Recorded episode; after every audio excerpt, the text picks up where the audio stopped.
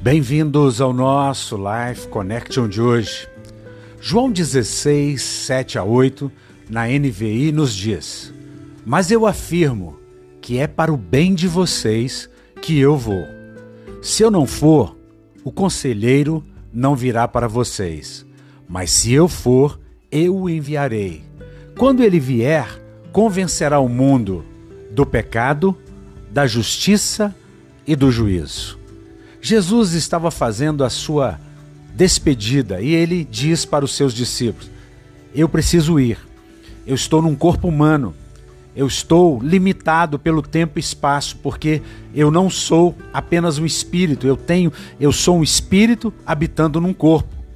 E agora Jesus diz: Eu vou e vou enviar o conselheiro, o adjuntor, o adjuntor, o espírito da verdade.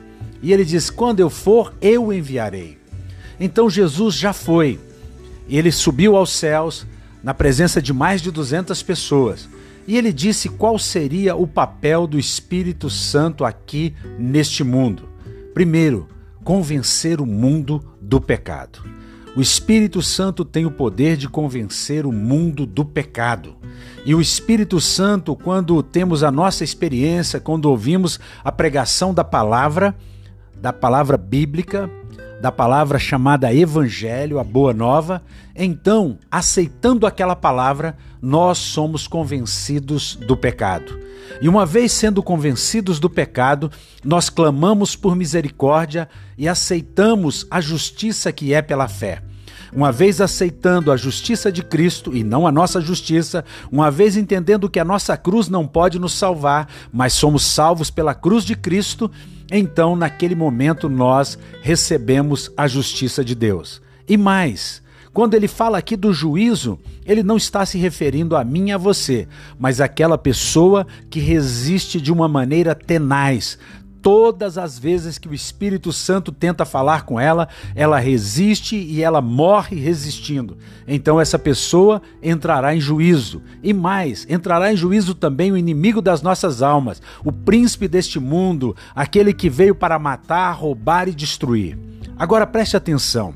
O Espírito Santo, uma vez que ele convenceu você do pecado, ele não tem mais esse papel na sua vida.